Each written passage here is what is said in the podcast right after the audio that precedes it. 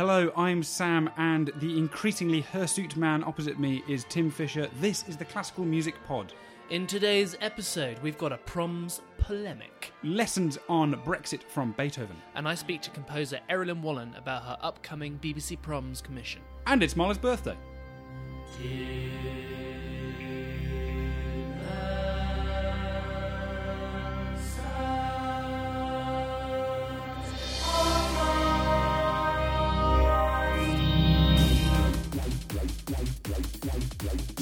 Some really chunky news to chew on this week, kicking off with how the Proms has got their new TV programme and is also receiving flack from all sides. A weekly BBC Two show called Proms Encore is going to be broadcast on Saturday evenings throughout the festival, and it will be filmed in an outside studio described as a specially constructed outdoor bandstand a la Wimbledon or Brexit on Palace Green. They've also announced a few new presenters. So Jess Gillam, Isata Cannon Mason, Cerys Matthews, Clara Amfo, uh, Kwame Ryan are going to join the old hands Petroc Trelawny, Katie Derham, Suzy Klein, and Tom Service. Nice. Now, Norman Lebrecht has been a bit critical of this. Norman is a long standing classical music journalist, and he has said it's unfair promotion, a potential conflict of interests, and a double act not many can sustain as in a double act of performing and presenting. Mm. He likens it to making love and watching themselves at the same time, which uh, is perhaps the worst analogy. That's terrible. But he makes an interesting point. That the, well, that it is quite hard to be properly critical uh, if you are then going to go and work with these people in the future. If Jess Gillam has got a gig with the Manchester Camerata next week, and this week she's saying that they're rubbish, it's going to be quite awkward. So is she going to be an, as open and as frank as she might be? Also giving the proms a right old bashing is The Guardian. In an editorial on Oh. Friday, they said the proms has joined Ascot, Wimbledon, and Glyndebourne as a magnet for conspicuous consumption. And they went on to substantiate this claim with a quote from music history's great turd, Theodor Adorno. To be fair, that is a title we've given him. That is, yeah. If you're trying to support your argument with reference to Adorno, you are clutching at straws, I think, uh, in the modern age. Tim, I know that you've got seven reasons why you think this article is rubbish. I do. First of all, why would you pick on the proms for its lack of accessibility when they ran an entire G2 supplement on Glastonbury, which is £248 plus £5 booking fee for entrance? So you could go to the proms for the basically the booking fee for Glastonbury. Exactly, £6 any night. Second of all, don't conflate the last night of the proms with the festival entire, as they have with that misleading photo of the flags waving in that article. Hmm. They've lamented boring program this year, but actually, if you look at the program and you see the percentages of living composers included and the risk that they've taken, you'll see that it's not nearly as safe as some people might suggest. Moving in the right direction. Next, the main thrust of the article seems to be that classical music has developed two grim social functions, this being status and subduing targeted undesirables. Classical music's always been a status symbol. Since the dawn of opera, people have gone to the opera, sat in their boxes, and gossiped and not actually watched the music. This is a classic trope that some people like to wheel out over and over again, but it's far more interesting to focus on the important work that other orchestras are doing. The West Eastern Divan Orchestra, the Refugee Orchestra, Street Orchestra Live, the New Note Orchestra. Every year, Promenade's musical charities raise huge amounts of money during the concerts as well. Furthermore, I, I bet there are plenty of McDonald's staff who are pleased that the subduing targeted undesirables has led to people calming down and stopping fighting in their shop whilst they try to sell them chips at four in the morning. The article concludes by saying that classical music has become audible spa treatment. This is not the fault of institutions like the Proms or indeed anybody performing classical music live. This is the fault of adaptation to streaming platforms that classical music has not managed to catch up with yet, and the way that our listening habits are changing due to playlists. Finally, I'd like to draw attention to the backlash that an article like this is going to have on people within the industry that are actually trying to change it for the better. Hmm. The Proms being one of the institutions that is actually leading the charge. What worries me is that people who might have gone to the Proms will now have been put off by reading this editorial and will, as a consequence, be put off from listening to classical music for the rest of their lives. In conclusion, don't piss off Tim Fisher. Speaking of angry people, Extinction Rebellion hosted a procession through central London, ending with a staged die in at the Royal Opera House. The action is in protest to the Royal Opera House's decision to accept BP as a sponsor of its outdoor screenings. This is the second time the group has staged a protest at an opera event following action on the 11th of June at a screening of Romeo and Juliet. Now, this is another interesting discussion. A bit chewy. It Another chewy, chewy. one. So, okay, so uh, let me add this caveat. I am I am not in favor of companies like BP doing what they are doing, okay? But but this is not the problem here. I think the real issue is that there is a perceived dichotomy between I'm being such a nagger, aren't I? A perceived dichotomy between the evil patron and the worthy arts. There is plenty of acclaimed art that has had a questionable influence. You've got anti Semitism in Wagner's Ring, there's blatant racism in films like Gone with the Wind, the painter's male gaze, violence glorified in any number of cult cinema classics, hmm. and plenty of artists themselves have had equally questionable attitudes. Conversely, BP granted they're nasty people, but they do regularly give to worthy causes. I'm doing inverted commas. They've put millions of investment into UK education, millions into social projects in all the countries where they drill. They're building the UK's largest rapid charging hub for electric vehicles. And, it, and another interesting stat is in 2016, FTSE 100 companies donated 1.9 billion to charity. So this idea of the evil patron the worthy artist, it's not as simple as that. It doesn't split down the middle. Hmm. But maybe there's a sense that the arts, if they're going to take that money, should be putting further pressure on those companies to behave well. Because the reason they've behaved well in all those instances that you've just listed is probably by and large because governments have said if you're going to drill here, you're going to build us schools. If you're going to do this, you're going to have to do that. So if the Royal Opera House is going to give you their badge of approval, then we need you to do X, Y, or Z. And maybe we should be supporting Extinction Rebellion's efforts to make sure that Royal Opera House are being held to account in their holding BP to account. But how picky can you be when government austerity has cut annual arts funding by 100 million a year for the past decade? Not a clear cut answer, but it's uh probably about balancing those pressures of what we expect from artists in terms of being morally pure, what we expect from patrons in terms of making sure they fulfill obligations to us as well. Give me all in my lamp, keep me burning. I agree with Nick. Give me all in my lamp, I pray. I agree with Gordon. Give me all in my lamp, keep me burning. I agree with every single word. Keep me burning till the break of day. You must have a consensus. La Scala continues to test audiences' patience for directors who have questionable relationships with women and children by committing Woody Allen to staging Gianni Schicchi in the coming season with artistic director Alexander Pereira. And finally, media research has found that the genre relaxing piano music is the sixth most preferred genre of surveyed listeners in their new report commissioned by streaming platform Adagio. So this is across all different streaming platforms. Yeah. Relaxing piano music is right up there with sort of driving guitar rock or Yeah, something. yeah, yeah, and prog rock. Amazing. Well, is it amazing? I'm a bet I bet you're about to tell me that it isn't, Tim. Otherwise we wouldn't be talking about it. No. I think that this research highlights a real problem. It's something that we touched on when uh, speaking about the proms a minute ago. Relaxing piano music is a mood, not a genre. Uh, so it feels like classical music has uh, something that has competing styles and sounds, uh, is become a sonic type. It sort of acts as a countermeasure to the chaos of millennial modernity. Yeah, it's music to do things to, isn't And- it? Exactly. Which is uh, I want to talk a bit more about in the CD review, but jazz had that same thing with the first sort of 30 years of its history where it was danced to or was entertainment music and then finally got to own its own artistic space in the sort of 40s and 50s. It just feels like the same thing is happening in reverse with classical music, doesn't it? And I, I have a, th- I know why. God damn it! Tell me. This is the problem with metadata. So classical music is listened to in a different way to pop.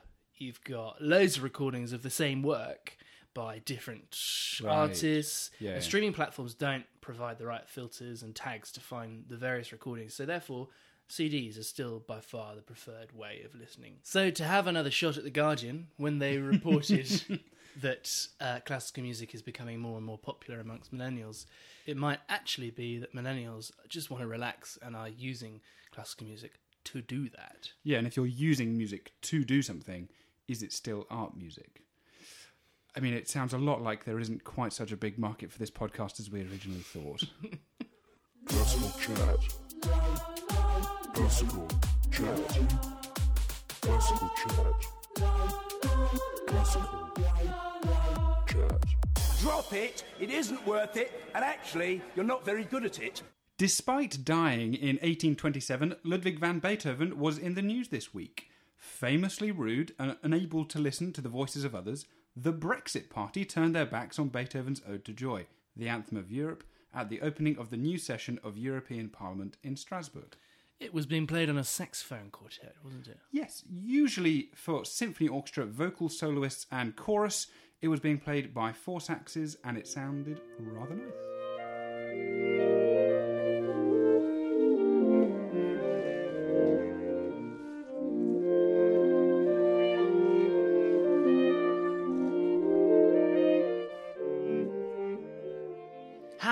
Turn your back on that? Well, exactly. This week I thought I'd pick apart why it's such a hit, why it continued to influence composers for generations, and perhaps explain why Brexiteers ignoring it is so apt.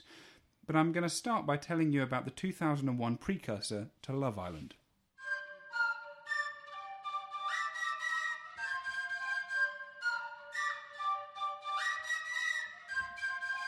Mr. Right was ITV's Saturday night hot ticket back in the early noughties, presented by famous Swede and weather girl Ulrika Jonsson. A beautiful man called Lance Gerard Wright, literally Mr. Wright, was the bachelor, and 15 handsome women competed for his hand. And this is like the beginning of Beethoven 9's fourth movement. How? Well, before the Ode to Joy theme emerges, or the melodic themes from the first three movements of the symphony are introduced, and then in turn each is rejected, like each one of those poor contestants being sent home each week. It takes a few minutes in the symphony, but the beginning of that process sounds like this.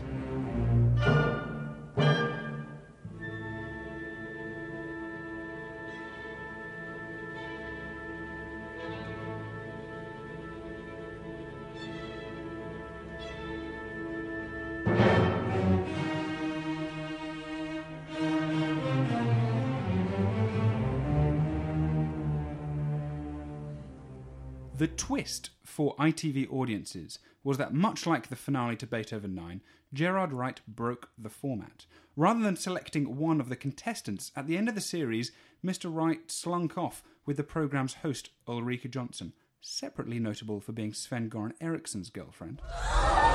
Mr. Wright saw the rules of the game and broke them, just like Beethoven did. Rather than pick one of the competing existing themes from the symphony, the composer reinvents the parameters, and suddenly, an hour into an orchestral symphony, he introduces vocal soloists and a chorus to sing this new unifying theme.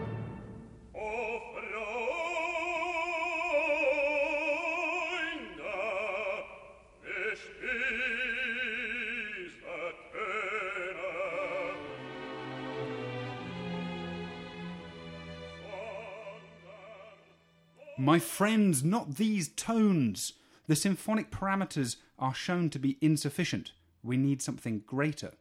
This destruction of the format created a real issue for the symphonists who came next. Beethoven had completed the game. A fellow called Harold Bloom wrote a book called The Anxiety of Influence that basically proposed that poets who want to create original work are jeopardized by their relationship with the work of previous poets. Writing the next ITV dating show after Mr. Right must have been really hard after that format had been blown apart. Maybe think of how The American Office was so much better once it got away from retelling the same stories as the British Office.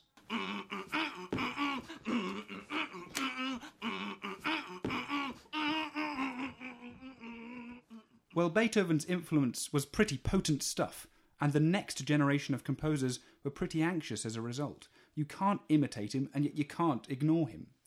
Berlioz wrote Harold in Italy, which I talked about as being an anti Beethoven symphony in episode 5. Brahms, possibly my favourite symphonist of them all, spent at least 14 years writing his first symphony, and it still sounded like this.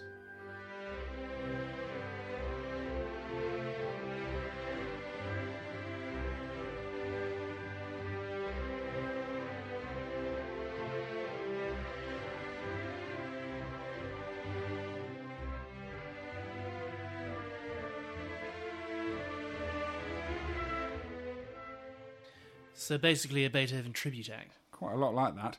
The ninth was just such a game changer that composers had to confront it, and even now, each generation has to come to terms with it, work out what it means to them. That might be as the soundtrack to the film Die Hard, or as a way to celebrate Hitler's birthday, or perhaps it was the emblem of a new Europe being performed by Bernstein as the Berlin Wall came down. Even the saxophone quartet is this generation's reinvention. The symphony was an elephant in the room. Speaking of which, let's think about Brexit for a moment. And let's think about Daniel Steibelt whilst we do. Who is Steibelt? Poor Mr. Steibelt wanted to knock Beethoven off his perch. He came to Vienna, touted as the next big thing in 19th century piano playing, composing, and crucially at the time, improvising. Improvising. Yes, they would hold competitions with performers improvising variations on a given theme. The reigning champ in Vienna was our man Ludwig, and Steibelt came to upset the order. He came to change the narrative, came to argue that he, not Beethoven, should be considered the greatest composer in the greatest musical city of the time. At the contest, Steibelt played several of his own compositions, improvised, and tried to put forward his case for supremacy. It didn't seem to work, and he knew it more than anyone else. He got so comprehensively whooped by Beethoven, improvising on one of Steibelt's own themes, that he left Vienna before Beethoven had even finished playing, and Steibelt vowed never to return. Stiebexit. Well, maybe. Our Brexiteer pals, Brexiteer, our Brexiteer pals haven't even done as well as Mr. Steibelt because they've not interacted. They literally haven't gone toe to toe. They haven't faced the music. And this, for me, is the problem with turning your back on the ninth. It is to ignore history. Whatever history that may be, each generation has to wrestle with its anxieties, overcome them, and come to terms with it. And their creative reaction is a reasoned response, rejection, or reification of that history. Turning their back is the opposite. They do not interact with the canon of argument, do not put forward their case to change history.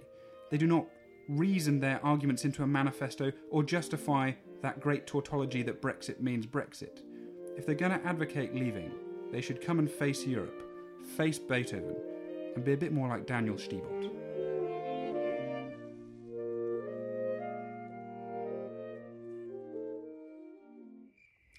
Here, in the wild, we have recordings we have made of John Bercow praising the power of classical music and the Parliamentary String Quartet, the statutory instruments. It is, I think, a tribute to the quality of these statutory instruments on the one hand, and to your love of exquisite music on the other, that Speaker's House has been effortlessly filled this lunchtime.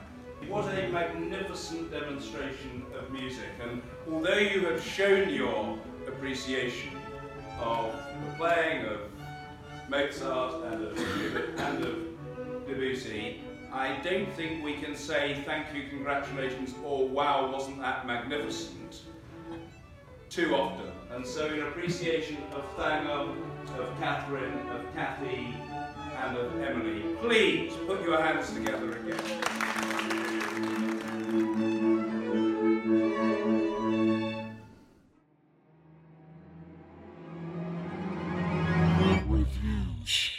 Tim, we had a double date. Not a double date, we just had a date. We did have a double date. Who are the other two? It was a double date. In fact, there were because there were two concerts. Yeah. We went to Speaker's house first, but then in the evening went up to uh, the Southbank Centre, the Queen Elizabeth Hall. We went to the Queen Elizabeth Hall and watched Andrew Gourlay conduct the Royal College of Music Symphony Orchestra. They played Rachmaninoff's third piano concerto, which some of you may remember from Shine, starring Geoffrey Rush, uh, and The Planets. So, fairly classic repertoire. Yeah. played by a really young band of students, essentially. So the Rachmaninoff, the piano soloist was Victor Maslov. Great name. Great name.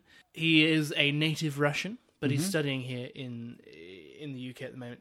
So uh, a sort of heavy breathed display of Russian firepower from Mr. Maslov. As I said, he's currently studying at the RCM with Dmitry Alexei. Apparently, he was taught by his mum beforehand at the Gnesin Moscow Special School of Music. I was taught the piano by my mum, you and it didn't turn out quite the no, same. it didn't, did it? And he gave his concerto debut at the age of nine with the State Symphony Orchestra of, Mo- of Moscow. Incredibly impressive. So I, I thought he was immensely proud. Yeah, what came across, he, he felt really proud of this piece of Russian culture that he was mm. presenting to. He was flaunting to a UK audience, and that really came across. Technically, his playing was nigh on faultless, and his heart was completely and utterly on his sleeve throughout. Funnily enough, I had never seen this work performed live, and I'd never appreciated how self-indulgent it is. My Yeah. word! But which is something that I think when I was younger, I, that's what drew me to it. Right. And now, as I've got a bit older, not so much. and it, this is a brutal criticism, but I wonder if Maslov had applied a bit more subtlety, it would have tempered this self-indulgence and perhaps made it more to my taste. Yeah, I thought the least convincing bits were where he was trying to be very powerful for an extended period of time. Exactly. S- The other criticism I would give is that at times the orchestra it felt like they were relying a little too much on him to lift the occasion. Perhaps they were sitting back a little and letting him put on the show rather than hmm. following him every step of the way. Uh, at least until the final movement, that's what came across to me. Maslov, he came across very modest, almost embarrassed on finishing. Uh, he played a wonderful encore. It made me like him even more, actually. Sam, you described him as coming across like a teenage shopping assistant at Marks and Spencer's. Yeah, it's sort of scurrying off to go and get you the other pair of suit trousers it or did. something, and then it, oh, I suppose I better do an encore then. Yeah, exactly. uh, very meek. Indeed. So we went on to the planets, and it was a real pleasure to watch an enormous young orchestra give, definitely give their all to piece that is very deservedly an intrinsic part of the canon. It's something again I had never seen this live. I don't think. Really? So it was really special for me. They looked giddy with excitement. I, that's what I thought. And a special mention to the tambourine player and the timpanists, who, uh, for me, perfectly exemplified this energy that the orchestra brought. Uh, and I think that energy was more than enough to make up for some fairly sloppy mistakes that were made. I have to say, it's a student orchestra, bear in mind. So there are a couple of dodgy horn entries. There's a couple of trumpet scuffs and a flat flute, and some. And the, when the violins faded out to silence, it was a bit crackly, and it, if, if you know what I mean, it doesn't quite fade out uh, homogeneously. And there was a wrong entry on that Celeste. But as I say, the, it didn't matter because there was so much heart going into the performance, and I mm. still felt deeply affected by it. This highlights something that we all seem to take for granted in the fact that the planets is damn difficult. Yeah. And that's something I hadn't. And there's loads of solos and loads of pressure on a lot of members of the orchestra. What's also worth mentioning is that most of these players are technically paying to play this concert via their tuition fees. They're not being paid to play in this concert. And that adds an interesting dimension to any gig. Some of the best gigs I've done have been the free ones. And I think that that has comes across in how I present myself during those free gigs. I tend to invest in it more emotionally. It, it's almost like I'm saying to myself, perhaps rather cynically, "Well, I'm not getting paid for this, so I'm going to try extra hard to get something else out of it instead." Hmm. And I sort of throw my heart on the table. And I think that mixed with their excitement at this huge audience, probably the biggest audience a lot of them would have played to, I imagine, Yeah. is what made the players give such an enthusiastic performance. Composer fact file Sergei Rachmaninoff. Born 1873, Starusk, Staruskia is Russia. A piano prodigy, he wrote his first piano concerto aged 18. The premiere of his first symphony was conducted by the composer Glazunov. Many of the audience thought he was drunk. Rachmaninoff resorted to hypnotherapy after experiencing writer's block. This led to the second piano concerto.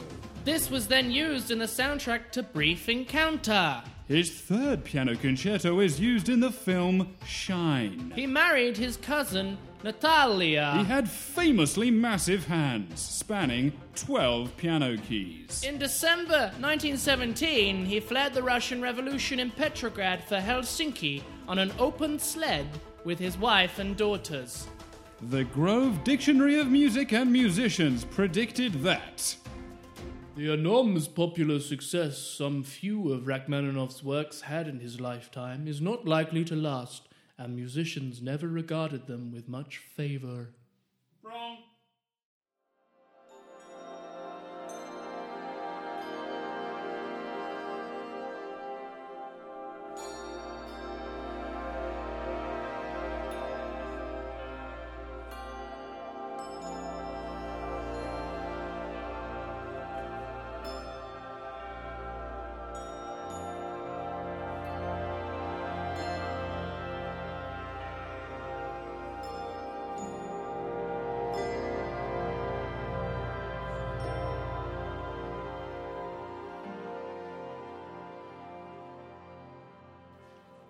Sam, what have you been listening to this week on a CD? I've got a doubly dangerous typo issue here in the CD department this week. John Luther Adams is not short Riding a Fast John Adams, but a different one who has had to use his middle name because he became famous later.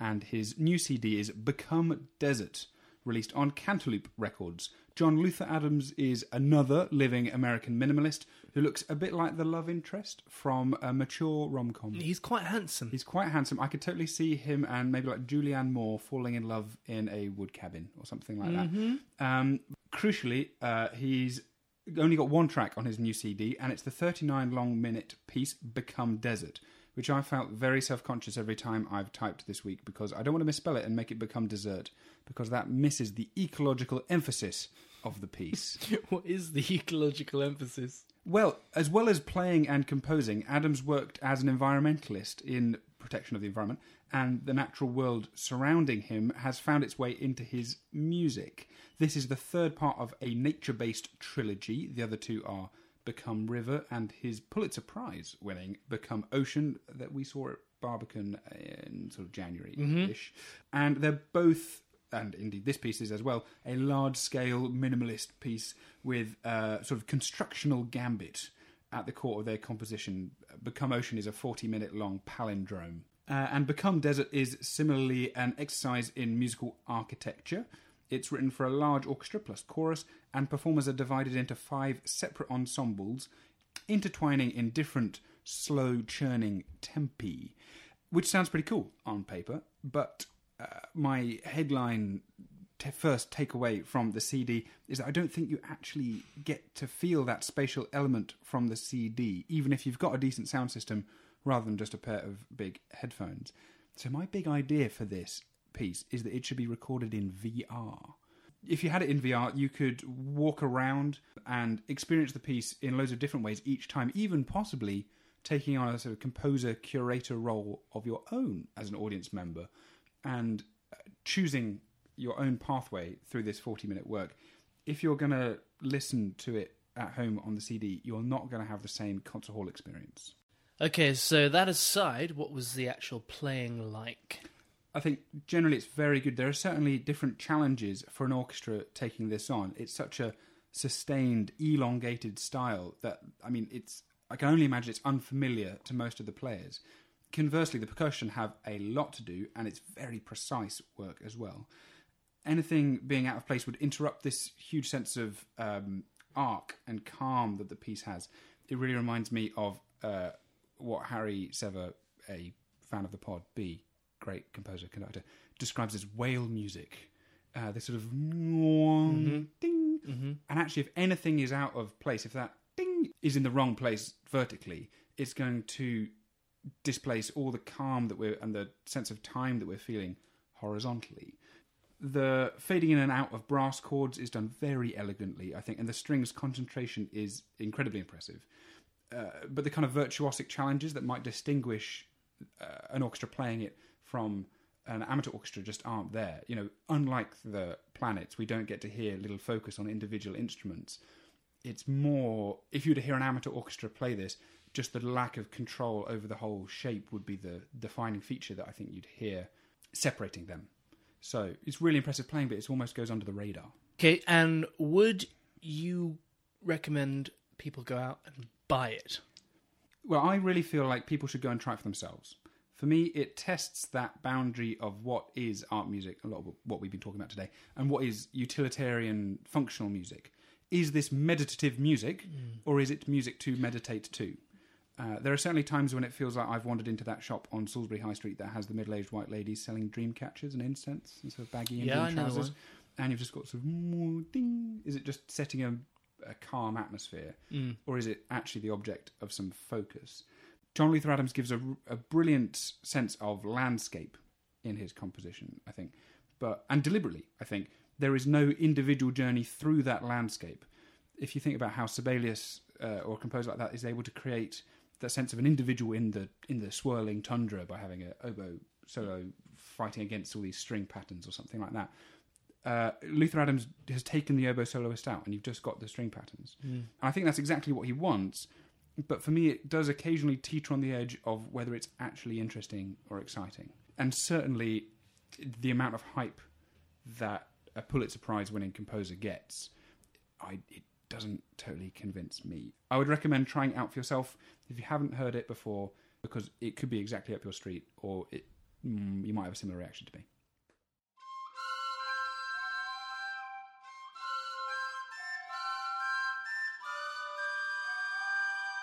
Timothy, where have you been this week? I spoke to the composer Errollyn Wallen, composer and performer Errollyn Wallen, uh, about her brand new BBC Proms commission, which is being performed next month at the Royal Albert Hall. She is the first black female composer to have a work performed at the BBC Proms. She's a fascinating character, and I caught up with her at the Wild Cat offices in Bloomsbury.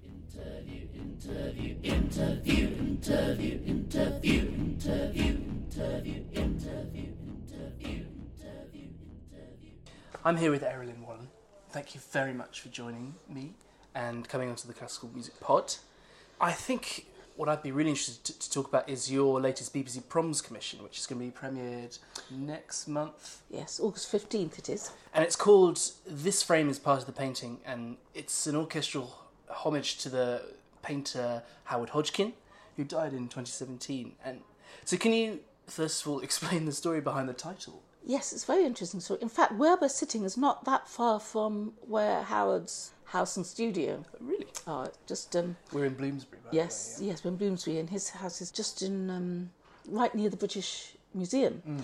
And the first time I ever visited there, it was quite exciting. I was looking around works that Howard Hodgkin was, was preparing for a show New York. So some works are still in progress. There's a lot really brand new works that some of which hadn't been seen before.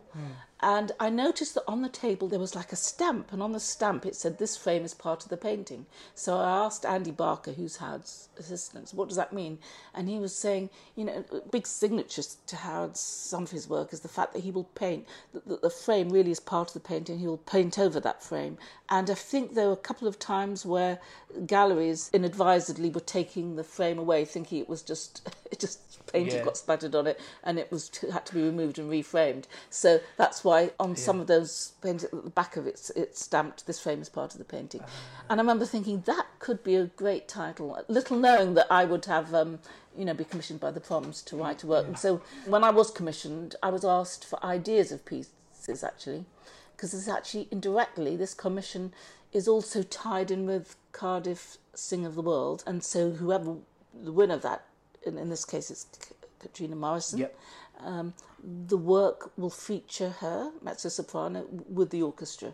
And I, I had a couple of ideas. The very first one was a homage to Howard Hodgkin and his work, uh, and the fact that I'd seen the most. And another one, another title I have is sort of Sunrise over Hopkins, based on a trip I can't remember several years ago where in Hopkins, which is in Belize, I'd witnessed the sunrise, which was one of the most incredible sunrises I've ever seen. So in a way, the work culminates with both the sunrise and the sunset. I, I'm remembering both things at the end of mm. that work. Was Howard Hodgkin an important artist for you, an inspiration for you, and how how has it fed into the work? I'd say every note of this work is is influenced by this painting. I, I've never actually written a work so directly influenced by you know specific works. But before, uh, you know, when I was a very young composer, I remember seeing a show of Howard Hodgkin's. I think it was the at the Hayward Gallery, and I was just blown sideways, as many people were, by the the emotional directness and the bravery of these works. People describe him as a colorist, and it's true his colors are tremendous, but it's not just that. It's his just the whole sensibility, the the emotionally extremely clear.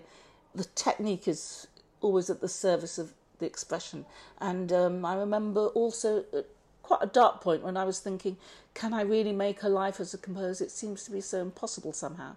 And uh, Howard was on the television talking, and he was just just about to cry when he was talking about that maybe it is possible to be an artist in this world. And I thought, wow, if he can say that, then I'm, I must try. And I never knew I would ever meet him, so it's it was a fantastic thing. When did you meet him? Was that a, a long time ago, or I met him in 20, it would have been 2015, and I actually m- m- went to his studio and I met him and I said, Thank you very much for all your lovely works. And he was sitting listening to uh, Bach Cello Suite at the time. Many of his titles are inspired by you know song titles, and there's a section in this work, The Proms, where I am directly alluding to a painting called Portrait of the Artist Listening to Music. And um, Andy Barker, Howard's assistant, said that he was listening to two things the, the, um, the theme tune from The Third Man and The Last Time I Saw Paris. And both these I've sneakily just hid little fragments of these melodies into the work. This work, even though it's on quite a large scale, is very feels like a very personal work to me, which is a celebration both of the fantastic um, output of Howard Hodgkin, but also the journey of a work from beginning when you don't know what you're doing, right till the to that moment when you're absolutely sure, and then to the end of you know to the completion, hmm. and in a sense to the end of life. you've got a few other exciting, quite a lot coming up this year. Actually, you've got a crazy year. So you, the first thing that I'd be interested to hear about is the, these two two operas, I believe. Yes. Um, could you tell me a little bit about them? And I, I always forget what I'm doing, and then occasionally I'll get an email saying, "Oh, like the other day, oh yes, is the bassoon concerto ready?" so, the first first one coming up is the Powder Monkey, which we tried out last year. This is for commissioned by a company called Brolly, and what's interesting about them, the writing and the visuals almost arrive before the music. So in this case, these digital drawings are projected as part of.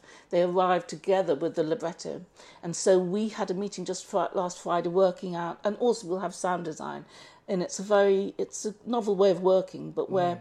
the music, of course, is very important, but it's it's not the case as, as is often where you have the music and then the designer reacts to that and the director interprets it. I already know what stage I'm working towards. And so it's, it's going to be a, a real multi-sensory experience. There. Is that the the visuals going to be up there on stage and Definitely, and it's a very um, this is touring, so it can go to quite small audiences. But it's we had a tryout last year with just a segment of it, and I was very uh, taken with this this way of working because it means you've got a truly portable opera, but with really high production values. But but the the drawings by Ra- Ratchner are just absolutely mm. divine. did, did you find that meant more sort of, I suppose, compromise in a way, working with people in in a more collaborative approach? Did you enjoy that then, or or do you prefer to be in control of everything? I mean, I would say my best music is when I'm left completely alone. Mm. But in really the best collaborations, usually you can come up with something really exciting. I think what's good about this team, we were very open. We they're not prescriptive in any way, and and we had a meeting, and I'm suggesting things that may we work with the sound design. You know, I have a say in some of the images, but it, it actually helps me to. I can't put my finger on it. This mm. this one feels like a very good collaboration writing opera anyway can be you know has its tense moments but this part because we tried it out last year um, I know exactly we all we're all on the same page we we know the world we're creating and we're building on what we did last year to make something I think that will be really quite special So in September, you'll be performing your concerto grosso with Refugee Orchestra. how did that collaboration come about, and what does it what does it mean to you to be performing with them? Um, Lidiya Yankovskaya, who's the conductor, I met her a few years. In fact, she helped develop a couple of my operas in New York with the Centre for Contemporary Opera, and she was the repetiteur for a couple of them, and we became good friends. Now she's Chicago, I think, lyric, lyric opera, but she contacted me and saying, you know, I'd like you to be involved in this, in this event, Refugee Orchestra. It it means a lot, and Lydia particularly wanted this piece, Concerto Grosso, which I have played before. I'll be performing in this one, and Chi-chi Nwanoku will be playing. Yeah. I'm actually quite excited about that concert. The programme looks great. And before that, you know, I'm performing um, songs. I'm getting ready to do a concert now with my my ensemble acts of in tete-a-tete concert of songs, my more popular songs. Yes, of course, you're the founder of of um, Ensemble X. Yes, Uh, how long ago was that that you that you set them up now? that was back in the day. The day when When's the day? the day before global warming was such a threat. Oh gosh, yeah, That goes back to 1990. Can you believe it? 1990, I'm pretty sure that was our first concert. Or was it 1991? 29 years ago. but I've just been born. Yeah, so yeah, it was then. But our motto was we don't break down barriers in music, we don't see any. It started out as um, a collection of musicians who I'd worked with. Some I'd met through, um, you know, pop. So, for instance, there was a band, uh, string quartet, that worked a lot in pop sessions. It included Jocelyn Pook, who now has a very distinguished career a and I just saw that there were all these musicians around that were so so multi talented and had a really broad outlook on music making. So people like Tim Harris, fantastic bassist, and Mike Henry, who's, who's actually is now head of music National Theatre, but incredible singing voice, incredible all round musician. And it was just friend. It started friends together playing. But I would include my own songs and other my works. It just started off as actually a bit of fun in a way. I, I have so many commissions now for other groups. I can't get this group together as often as I like. But Yeah. I really would like to go back to doing more performing and, you know, singing and mm. playing because it's a thing I that's very important to Do me. do you think the being on stage and the performance is more important to you? They're very different things. One, but it wouldn't be possible for me to perform without all the, the composition beforehand. But it's very liberating to be performing. I really love it. It's a different it taps into a different part. Yeah. It's exciting. You're directly communicating in the moment, so it's quite scary. And I think it's good for composers to be reminded of um, what performing really is. It's all these split second decisions and um, really going with the moment. It does definitely inform my own composing. So the the final thing I wanted to ask you is, so both you and Chi Chi and Hannah Kendall and and more recently, I suppose, the Kanneh-Mason um, siblings. I think it's sort of fair to say that you've all you are doing a lot of work for diversity within the classical music scene. Indeed, you were, I believe, the first black woman to have performed at the BBC Prom. To have a work To have performed, work yes. performed at the BBC Proms. You were the first woman to receive the Ivor Novello Award. Uh, it feels mm. certain to me that artists such as yourself have begun to debunk this myth that classical music is for white, upper middle class people. Do you feel as though the goalposts have begun to move, or is there still a huge amount that needs to be done? Well, I feel I was very lucky because I was able to have free uh, musical tuition, you know, at school. That's no longer possible. So I worry about the fact that in some ways it's still less, way less democratic in terms of musical provision for kids young. It's getting worse in some Yeah. ways. And so I think that we've moved, things have moved in some ways, and that people will accept, you know, person of colours being composer because it has been a struggle for me sometimes. People just to refuse to think that I could be a composer, but then I think I worry about young people having access to what really is is quite uh, quite a demanding apprenticeship. It has to be that way. It, it takes a lot of hours. It takes money for lessons. It takes you know good instruments, a lot of travelling around, and I think that's where I'd like to see things become Yeah. more fair because that has become actually less fair. It has, yeah. Talent comes from anywhere, everywhere. It's not. It Yeah. doesn't respect. It's not about class or you know, and it, but it's just yeah. be able those people be able to be able to nurture that talent. That's what's so important. Mm. Well, thank you ever so much for coming on the podcast, Erin. It's been an absolute pleasure to talk to you. And very best of luck in August next month, and of course with all of your projects coming up. Oh, thank you, Tom. Tim. Lovely to speak with you.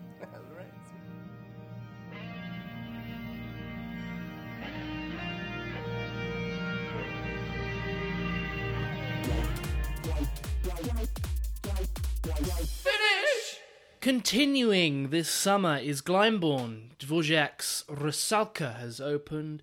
Garsington, The Turn of the Screw, which got very good reviews. Offenbach's Fantasio is That's being conducted by Harry Sever. Harry Sever. Hey. Uh, Buxton Festival has just started up last week, I think. Tchaikovsky's, how do you say this, Sam? Eugene Onegin. That's it. And Georgiana. Also, Don Giovanni at Longborough. And the Cheltenham Festival of Music started last week.